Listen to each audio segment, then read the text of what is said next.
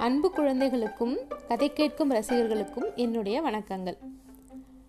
ஒரு வருடம் முன்பாக இந்த சிறுவர் கதைகளை திடீரென ஒரு வேகத்தில் எழுத துவங்கினேன்.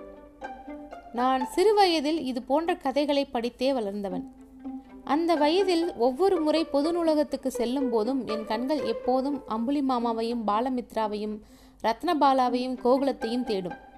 யார் முதலில் இப்பத் இப்புத்தகங்களை எடுக்கிறார்கள் என்பதில் எங்களுக்குள்ளே ஒரு போட்டியே நடக்கும். அதில் வெளியான கதைகள் ஒவ்வொன்றும் தரும் கற்பனை விரிவை இப்போது நினைத்து பார்த்தால் பிரமிப்பாக இருக்கிறது என்று கதையாசிரியர் தனது தனது முன்னுரையில் கூறியுள்ளார். இவருடைய கதையின் தலைப்பு மூத்தா பாட்டி சொன்ன கதைகள். இந்த கதைகளை படிக்கும் பொழுது மிகவும் சுவாரஸ்யமாகவும் அடுத்து என்ன அடுத்து என்ன என்று ஒரு ஆர்வத்தை தூண்டுவதாகவும் இருந்தது. எனவே இக்கதையை படிக்க ஆரம்பிக்கின்றேன். கதை தொடங்கும் முன் ஒரு ஊர்ல ஒரு என்று சொல்லத் தொடங்கினாள் மூத்தா பாட்டி. அவள் முகம் சுருக்கம் விழுந்து தோல் கன்றி போய் இருந்தது. அவள் தலை நிற்காமல் ஆடிக்கொண்டே இருந்தது. காதில் பாம்படம் அங்கும் இங்கும் அலைவாய்ந்து கொண்டிருந்தது. தலை மயிர்கள் அத்தனையும் பளீர் என்று நரைத்திருந்தன. ஒரு பல் கூட இல்லாததால் அவளது தாடை படபடவென அடித்துக்கொண்டே இருந்தது. அவள் வயிறு முழுக்க கதைகள் நிரம்பியிருந்தன. அவள் ஏப்பம் விட்டாலே வாய் வழியே கதைகள் மிதந்து வரும் என்று அவள் சொல்லிக்கொள்வாள். சிறுவர்கள் முதல் அரசகுமாரர்கள் வரை அவளிடம் கதை கேட்க ஆசைப்பட்டனர். அவள் அந்த ஊரின் பரம்பரை கதை சொல்லியாக இருந்தாள். அவளது பெயர் செம்மூதாய் என்பது யாருக்குமே நினைவில்லை. அவளது பாட்டியின் பெயரும் அந்த பாட்டிக்கு பாட்டியின் பெயரும் செம்மூதாய் தான் ஆனால் சிறுவர் முதல் அரசர் வரை அவளை மூத்தா பாட்டி என்றே சொன்னார்கள். அரசருக்கு மூத்தா பாட்டி என்றாலே கொள்ளை பிரியம். அவள் எந்த கதையையும் ஒரு ஊர்ல ஒரு என்றே தொடங்குவாள். அதுவரை சலசலவென சலம்பிக் கொண்டிருக்கும் சிறுவர் கூட்டமும் பெரியவர் கூட்டமும் ஒரே நொடியில் அடங்கி போகும். பெரிய மரம் ஒன்றின் கீழே உட்கார்ந்து கொண்டுதான் கதை சொல்லுவாள் மூத்தா பாட்டி. மரத்தில் இருக்கும் பறவைகளும் அவள் கதையை கேட்கும். சுற்றி காவலுக்கு நிற்கும் காவலர்களும் குதிரைகளின் மேல் அமர்ந்து கொண்டே அவள் கதைகளை கேட்பார்கள். அவள் சொல்லப்போகும் கதைகளில் கற்பனை சிறகடித்து பறக்கும். அவள் குரலில் காகங்கள் கரையும் கிளிகள் பேசும் குயில்கள் இசைக்கும் மயில்கள் அகவும்.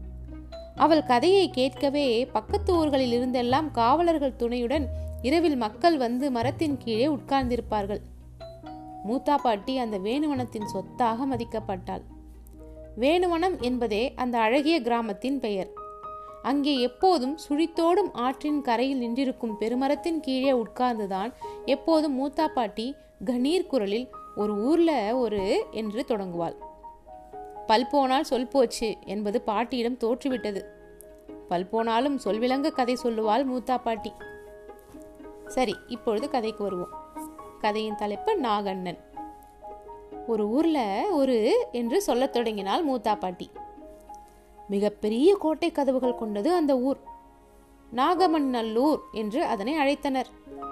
சுற்றியிருந்த ஊர்களில் ஓரளவு பெரிய ஊரும் அதுவே. அங்கே வற்றாத நதி ஓடிக்கொண்டிருந்ததால் எப்போதும் வியாபாரம் செழித்து வளர்ந்தது. இதனால் மக்கள் அளவில்லாத மகிழ்ச்சியுடன் வாழ்ந்தார்கள். எந்த ஊரில் வேலை இல்லாவிட்டாலும் நாகமணி நல்லூரில் வேலை கிடைக்கும் என்பதே எல்லோருடைய எண்ணமாகவும் இருந்தது. இதனால் தினமும் பலர் அந்த ஊரை தேடி வந்து கொண்டிருந்தார்கள். அந்த ஊரின் பெயருக்கேற்பவே இரவு நேரங்களில் ஊர் முழுக்க நாகங்கள் சுதந்திரமாக அலைந்து திரிந்தன. புதிதாக அந்த ஊருக்கு வருபவர்கள் பாம்புக்கு அஞ்சி அதை அடிக்க பாய்வார்கள். அந்த ஊர்க்காரர் யாராவது அது வாயில்லாத ஜீவனப்பா அதை ஒன்றும் செய்யாதே அதுவும் உன்னை ஒன்றும் செய்யாது என்று சொல்லி அடக்கி வைப்பார்கள். நாகங்களும் யாரையும் ஒன்றும் செய்யாமல் தங்கள் வழியை பார்த்து கொண்டு போய்விடும். இரவு நேரங்களில் இப்படி அலையும் நாகங்களில் ஒன்றை கூட பகலில் பார்க்க முடியாது. அவை சத்தியத்துக்கு கட்டுப்பட்டவை என்றும் பகலில் வராது என்றும் ஊர் மக்கள் சொல்லிக் கொண்டார்கள். பகலில் அத்தனை பாம்புகளும் நாககுலத்துக்குள் பதுங்கிக் கொள்ளுங்கள். அதனால்தான் அந்த குளத்தை நாகக்குளம் என்று மக்கள் அழைத்தார்கள். அந்த குளத்தில் யாரும் தண்ணீர் எடுக்க மாட்டார்கள். அசுத்தம் செய்யவும் மாட்டார்கள். ஊர் முழுக்க இருக்கும் குளங்களில் ஒன்று மட்டும் நாகத்துக்கு என்று விட்டுவிட்டார்கள். நாகங்களை தெய்வங்களாக வழிபடுவார்கள் அந்த ஊர் மக்கள். எனவே நாக சதுர்த்தி அன்று சிறப்பாக பூஜை செய்து நாகங்களுக்கு படையல் அளித்து வழிபடுவார்கள். நாகங்களும் நன்றியுடன் படையலை உண்டுவிட்டு செல்லும். திடீர் திடீர் என்று நாகமணியை கண்டதாக யாரேனும் சொல்வார்கள். ஆனால் யாரும் இதுவரை அதை பார்த்ததில்லை. நாகமணியை கையில் எடுத்துவிட்டால் இந்த உலகமே அவனுக்கு அடிமையாகிவிடும் என்று அங்கு ஒரு நம்பிக்கை இருந்தது. இரவில் நாகமணியை வெளியே வைத்தால் அந்த ஊருக்கே வெளிச்சம் தரும் என்றெல்லாம் நம்பினார்கள். நாகங்களை பற்றிய பல கதைகளுடன் அவர்கள் நாகங்களுடன் வாழ்ந்து வந்தார்கள். ஒரு நாள் அந்த ஊருக்கு நள்ளிரவில் ஒரு சிறுவன் வழி தவறி வந்துவிட்டான். எல்லை காவலில் இருந்த காவலர்கள் உறங்கிவிட்டதால் சிறுவனை யாரும் பார்க்கவில்லை. அவன் திரு திருவென விழித்துக்கொண்டே எங்கே செல்கிறோம்? என்று தெரியாமல் அந்த சாலை செல்லுமிடமெல்லாம் நடந்தான். இருட்டில் அவனுக்கு எதுவும் புலப்படவில்லை. இது எந்த ஊர் என்று அவனுக்கு தெரியவில்லை. தூரத்தில் ஒரு வெண்ணிற வெளிச்சம் தெரிந்தது. அதை நோக்கி போனான். அருகில் செல்ல செல்ல அவன் கண் கூசத் தொடங்கியது. கையை வைத்து கண்ணை மறைத்து கொண்டே அருகில் சென்றான். ஒரு கல் ஒளிவிட்டு கொண்டிருந்தது. அந்த கல் சிறிய கல்தான். மிஞ்சி போனால் அவன் உள்ளங்கை அளவுதான் இருக்கும். ஆனால் அதன் ஒளியோ அந்த பகுதியையே வெண்ணிறமாக்கி துலங்க செய்து கொண்டிருந்தது. அவனுக்கு ஆச்சரியம் தாங்கவில்லை. சுற்றும் முற்றும் பார்த்தான். யாரையும் காணவில்லை. அவன் அந்த கல்லை கையில் எடுத்தான். அவன் உடலெங்கும் வெண்ணிற வெளிச்சம் பரவியது. கண் கூசியது. மீண்டும் சுற்றும் முற்றும் பார்த்தான். யாரும் இல்லாததால் அதை எடுத்துக்கொண்டு நடக்கத் தொடங்கினான். அது காட்டிய வெளிச்சத்தில் அந்த ஊரின் சாலைகள் அவனுக்கு புலப்படத் தொடங்கின. தூரத்தில் நதி சலசலத்து ஓடும் சத்தம் கேட்டது. அதற்கு எதிர் திசையில் நடக்கத் தொடங்கினான். தூரத்தில் ஒரு மரம் தெரிந்தது. அந்த மரத்துக்கு கீழே சென்று அமர்ந்து கொண்டான். அந்த கல்லையே பார்த்து கொண்டிருந்தான். அந்த கல்லில் இருந்து எப்படி ஒளி வீசுகிறது என்றே அவனுக்கு புரியவில்லை. அவன் மேலாடை எதுவும் அணிந்திருக்கவில்லை. தலையில் ஒரு துண்டு கட்டியிருந்தான். இடுப்பில் நீல நிறத்தில் சிறிய வேட்டியை உடுத்தியிருந்தான். அந்த வேட்டியில் அந்த கல்லை வைத்து சுற்றி கொண்டு துண்டை எடுத்து போர்த்தி கொண்டு அங்கேயே படுத்துக்கொண்டான் படுத்த பின்புதான் தரையை பார்த்தான். என்னவோ அசைவு அவன் கண்ணுக்குள் தெரிந்தது. மீண்டும் அந்த கல்லை எடுத்து வெளிச்சத்தில் தரையை பார்த்தான். தரையெங்கும் பாம்புகள் அங்கும் இங்கும் சென்று வந்து கொண்டிருந்தன. அவனுக்கு திக்கென்று இருந்தது. தான் வந்த வழியெல்லாம் பார்த்தான். வழியெங்கும் நாக குவியல்கள். எப்படி ஒரு பாம்பை கூட மிதிக்காமல் வந்தோம் என்று ஆச்சரியப்பட்டான். உடனே அவனை பயம் கஃபிக்கொண்டது அந்த ஒளிரும் கல்லை எல்லா பக்கங்களிலும் திருப்பி பார்த்தான். இன்னொரு பக்கத்தில் ஒரு குளம் தெரிந்தது. அதுதான் நாகக்குளம் என்று அவனுக்கு தெரியாது. ஆனால் அங்கிருந்துதான் எல்லா நாகங்களும் வருகின்றன என்றும் அந்த குளத்தை நோக்கிதான் எல்லா நாகங்களும் போகின்றன என்றும் புரிந்து கொண்டான். அவன் பின்னால் ஒரு நிழலுருவம் அசைவது போல தெரிந்தது. பயத்துடன் திரும்பி பார்த்தான். அவன் உயரத்துக்கு படம் விரித்து பெரிய நாகம் ஒன்று நின்றிருந்தது.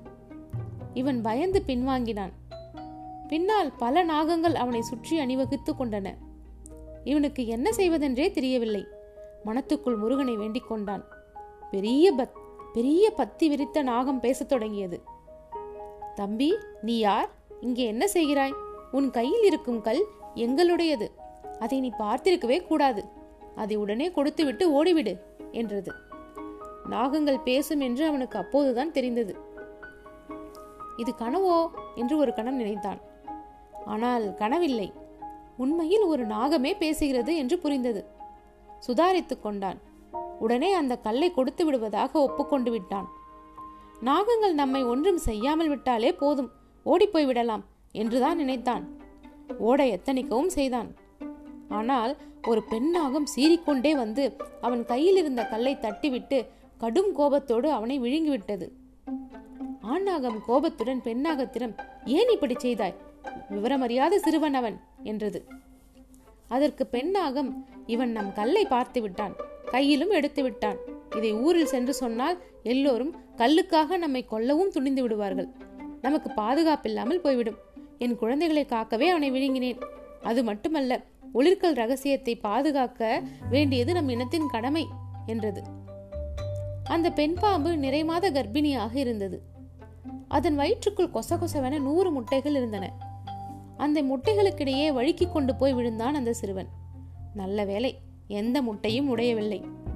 வெளியில் அந்த பெண்ணாகம் பேசுவது அவனுக்கு தெளிவாக கேட்டது. அது மட்டுமல்ல இந்த கல்லை கையில் எடுத்தவன் அத்தனை பேருக்கும் நம் குலமே அடிமை என்று அவனுக்கு தெரிந்தால் என்ன ஆகும்? அதனால்தான் விழுங்கினேன் என்று ஆண் நாகத்துக்கு சொல்லிக் கொண்டிருந்தது அந்த பெண் பாம்பு. அதனை கேட்டுக்கொண்டிருந்த அந்த சிறுவன் என்ன செய்வது என்று யோசிக்கத் தொடங்கினான். நூறு முட்டைகளுக்கு இடையே இருந்த இடத்தில் ஒடுங்கிக் கொண்டு படுத்துக்கொண்டான் முட்டைக்குள்ளிருந்த ஒரு சிறிய நாகம் கொஞ்சம் பயத்துடன் யாரது? புதிதாக? என்று கேட்டது. அவனும் பயத்துடன் என் பெயர் ஆதித்தன் என்றான். நீ ஏன் இங்கு வந்தாய்? என்று இன்னொரு சிறிய பாம்பு முட்டைக்குள்ளிருந்து கேட்டது. உன் அம்மா கோபத்தில் என்னை விழுங்கிவிட்டாள் என்றான் ஆதித்தன். என் அம்மாவுக்கு கோபமே வராதே என்றது இன்னொரு முட்டைக்குள் இருந்த குட்டி பாம்பு. அவனுக்கு என்ன பதில் சொல்வதென்றே தெரியவில்லை. அந்த முட்டைகளுக்கிடையே நான்கைந்து நாள் வாழ்ந்து வந்தான் ஆதித்தன். பாம்பு குடிக்கும் பாலை குடித்தும் நீரை அருந்தியும் உயிர் வாழ்ந்தான். சுற்றியிருந்த நூறு முட்டைகளும் இவனை அண்ணா அண்ணா என்று அன்புடன் அழைக்கத் தொடங்கின. நூறு முட்டைகளுக்கும் தினமும் குட்டி குட்டி கதைகள் சொன்னான் நாகர்ணனான ஆதித்தன். குட்டி நாகங்கள் முட்டைக்குள்ளிருந்தே குட்டிக்கரணம் போட்டு சிரித்தன கும்மாளமிட்டன. தாய் நாகம் தன் கணவனான நாகத்திடம் இந்த குட்டிகள் பொல்லாதவையாக இருக்கின்றன உள்ளே குதியாட்டம் போடுகின்றன என்றது. பிரசவ நேரம் நெருங்கியது. நூறு முட்டைகளும் ஒவ்வொன்றாக வெளிவரத் தொடங்கின. இடையில் ஒட்டிக்கொண்டு நாகணனும் வெளியே வந்து விட்டான். அவனை பார்த்ததும் தாய்நாகம் மிரண்டு விட்டது. ஆனால் அரைமயக்கத்தில் இருந்த அதுவால் அவனை ஒன்றும் சொல்லவோ செய்யவோ முடியவில்லை. தான் விழுங்கியும் இவன் சாகாமல் இருந்தது எப்படி என்று யோசித்து களைத்து போனது தாய்ப்பாம்பு. அவனை பார்த்த ஆண் தூரத்திலிருந்து ஓடி வந்தது. நீ எப்படி இன்னும் இறக்காமல் இருக்கிறாய்? என்று கேட்டது. நான் உங்கள் பிள்ளைகளுடன் ஒட்டிக்கொண்டு உயிர் வாழ்ந்தேன் என்று அச்சமின்றி சொன்னான் நாகண்ணன். நாகக்குட்டிகளிடம் பழகியதால் அவனுக்கு நாகங்கள் மீது இருந்த பயம் போய்விட்டிருந்தது. நூறு முட்டைகளும் பொறிந்து நூறு நாகக்குட்டிகள் வெளிவந்தன. அத்தனையும் தாயையும் தந்தையையும் கொஞ்சிவிட்டு நாகண்ணனை நோக்கி ஓடி வந்தன. ஆண் அந்த செயலை ஆச்சரியத்துடன் பார்த்தது. எப்படி இது சாத்தியம்? என்று குட்டிகளை கேட்டது. குட்டிகள் ஒரே குரலில் அவன் எங்கள் அண்ணன். தினம் தினம் கதை சொல்லி எங்களை வளர்த்தான் என்றன ஏன் குட்டிகள் உள்ளே இத்தனை குதியாட்டம் போட்டன? என்று அப்பா நாகத்துக்கு புரிந்துவிட்டது. அம்மா நாகம் கண்விழித்ததும் சீறிக்கொண்டு மீண்டும் ஆதித்தனை விழுங்க வந்தது. அத்தனை குட்டிகளும் அவனை மறித்து கொண்டு அவன் எங்கள் அண்ணன் நாகண்ணன் என்றன தாய் நாகம் என்ன செய்வது என்று தெரியாமல் அப்படியே உறைந்து நின்றது. அப்பா நாகம் அம்மா நாகத்திடம் சொல்லி சொல்லிக் கொண்டிருந்தது. இதோ பார் உனக்கு பிடிக்கிறதோ இல்லையோ அவனும் உன் மகனே உன் வயிற்றிலிருந்து பிறந்திருக்கிறான் என்றது. அதை கேட்டதும் தாய் நாகத்துக்கு தாய்மை பொங்கியது. அவனை விழுங்கச் சென்றதுக்கு வருத்தப்பட்டது. அன்புடன் அவன் அருகில் சென்று அவனை அணைத்துக் கொண்டது. தந்தை நாகம் ஆதித்தனிடம் சொல்லியது ஆதித்தா நீயும் எங்கள் மகனே. நீ நாகண்ணன். எங்கள் நாகக்குட்டிகளுக்கெல்லாம் அண்ணன். நீ எப்போது வேண்டுமானாலும் இங்கே வரலாம். உனக்காக என் சக்தியை சேர்த்து வைத்து நான் உருவாக்கிய ஒளிர்கல்லை உனக்கு தருகிறேன். அதை விற்று நீ வளமாக வாழ். என்னுடன் வா என்று சொல்லி அவனை தன்னுடன் நாக நாகக்குளத்துக்குள் அழைத்து கொண்டு சென்றது. குளத்தின் நீரில் முங்கிச் செல்ல ஆதித்தன் யோசித்தான். தாய் நாகம் அவனிடம் யோசிக்காதே ஆதித்தா நீயும் என் மகனே. என்னை போல் உன்னாலும் நீரில் மூழ்க முடியும் என்றது. ஆதித்தனும் நீரில் மூழ்கிச் சென்றான். உள்ளே நாக உலகம் விரிந்து கிடந்தது. ஏகப்பட்ட நாகங்கள் அங்கே நெளிந்து கொண்டிருந்தன. ஒன்றை ஒன்று பின்னி கிடந்தன. நாக உலகத்தின் கோட்டை கதவுகள் திறக்கவும் ஆதித்தன் நாகங்களுடன் அரச மரியாதையுடன் உள்ளே சென்றான். நாக உலகத்தின் உள்ளே ஓர் ஆசனத்தில் பட்டு துணி விரிக்கப்பட்டு அதன் மீது ஒளிர்கள் வைக்கப்பட்டிருந்தது. ஒளிர்கல்லின் ஒளியில் அந்த நாக உலகமே ஒளிர்ந்தது. மகிழ்ச்சி தாழாமல் நாகக்குட்டிகள் குதித்து கொண்டு ஓடி வந்தது நாகனனையும் ஒளிர்கல்லையும் சுற்றி சுற்றி வந்தன. ஒளிர்கல்லை காவல் காத்து கொண்டிருந்த விஷமிக்க நாகங்களை விலக்கி தந்தை நாகம் அக்கல்லை எடுத்து ஆதித்தனுக்கு கொடுத்தது. ஆதித்தன் தந்தை நாகத்திடம் சொன்னான் நாகத்தந்தையே நான் வயிற்றுக்குள் இருந்த போது நாகத்தாய் சொன்னதை கேட்டேன்.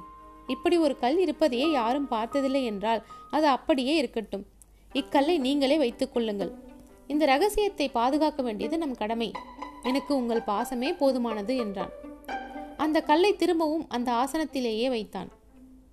தாய்நாகம் அவனை நோக்கி நீ மிகவும் நல்லவன் ஆதித்தா. உன்னை விழுங்கியதற்காக நான் வருத்தப்படுகிறேன். அதே சமயம் நான் உன்னை விழுங்கியதால் தான் உன்னை புரிந்து கொண்டேன் என்பதை நினைத்து மகிழ்ச்சியும் கொள்கிறேன். வா உனக்கு வைர நஞ் வைர நஞ்சை பரிசாக தருகிறேன் என்று சொல்லி அவனை அழைத்து சென்றது. இன்னொரு ஆசனத்தில் விரிக்கப்பட்டிருந்த பட்டு துணியின் மீது நான்கு மண்கலயங்களில் வைர விஷம் இருந்தது. தந்தை நாகம் ஆதித்தனிடம் ஆதித்தா எங்கள் மூதாதையர்கள் அனைவரும் துளி துளியாக கக்கி சேர்த்த வைர விஷம் இது. இதை உண்டால் உண்டவர்கள் வைரம் போன்று உறுதியை பெறுவார்கள். எங்கள் மூதாதையர்களில் ஒருவரான வாசுகி இந்நஞ்சை பீமனுக்கு அளித்தார். அதற்கு பின்னர் நீதான் இந்நஞ்சை பெறுகிறாய் என்று சொல்லி அவனுக்கு தந்தது. ஆதித்தனும் நன்றி சொல்லி அந்த விஷத்தை பருகினான். சில மணி நேரங்களில் அவன் உடலின் உறுதி பன்மடங்கு அதிகரித்தது. பிறகு அவர்களிடமிருந்து பிரியா விடை பெற்றுக்கொண்டு தன் ஊர் நோக்கி செல்ல ஆய ஆயத்தமானான். நாகக்குட்டிகள் அவனிடம் மீண்டும் எப்போது எங்களுக்கு கதை சொல்வாய் அண்ணா? என்று கேட்டன. தாய் நாகம் அவனிடம் ஆம் பாண்டவர்களில் பீமனை போன்ற நீ கௌரவர்களைப் போன்ற நூறு தம்பியுடன் பிறந்திருக்கிறாய் என்பதை மறவாதே என்றது. ஆதித்தன் நிச்சயம் மறக்க மாட்டேன் அம்மா. தினம் தினம் வருவேன். விதவிதமாய் கதை சொல்வேன் என்று சொல்லிவிட்டு நாக உலகத்திலிருந்து மேலேறி வெளியே வந்தான். மூத்தா பாட்டி கதை சொல்லி முடிக்கும் வரை அங்கே ஈ காக்கையின் குரல் கூட கேட்க கேட்கவில்லை. நிசப்தம் நிலவியது. கதையை சொல்லி முடித்ததும் சிறுவர்கள் உற்சாக குரல் எழுப்பினார்கள். ஒரு சிறுமி ஓடி வந்து உண்மையாகவே பாம்பு கல்துப்புமா பாட்டி? என்றாள். இன்னொரு சிறுமியோ முட்டைக்குள்ள இருந்து பாம்பு குட்டி எப்படி பேசும்? என்றாள். இன்னொரு சிறுவன் பாம்பு குளத்துக்குள்ள பாம்பு உலகம் நிஜமா இருக்கா? என்றான் அதற்கு மூத்தா பாட்டி கதைக்கு கால் இல்லை உங்களுக்கு வால் இல்லை என்றால் சிரித்தவாறு.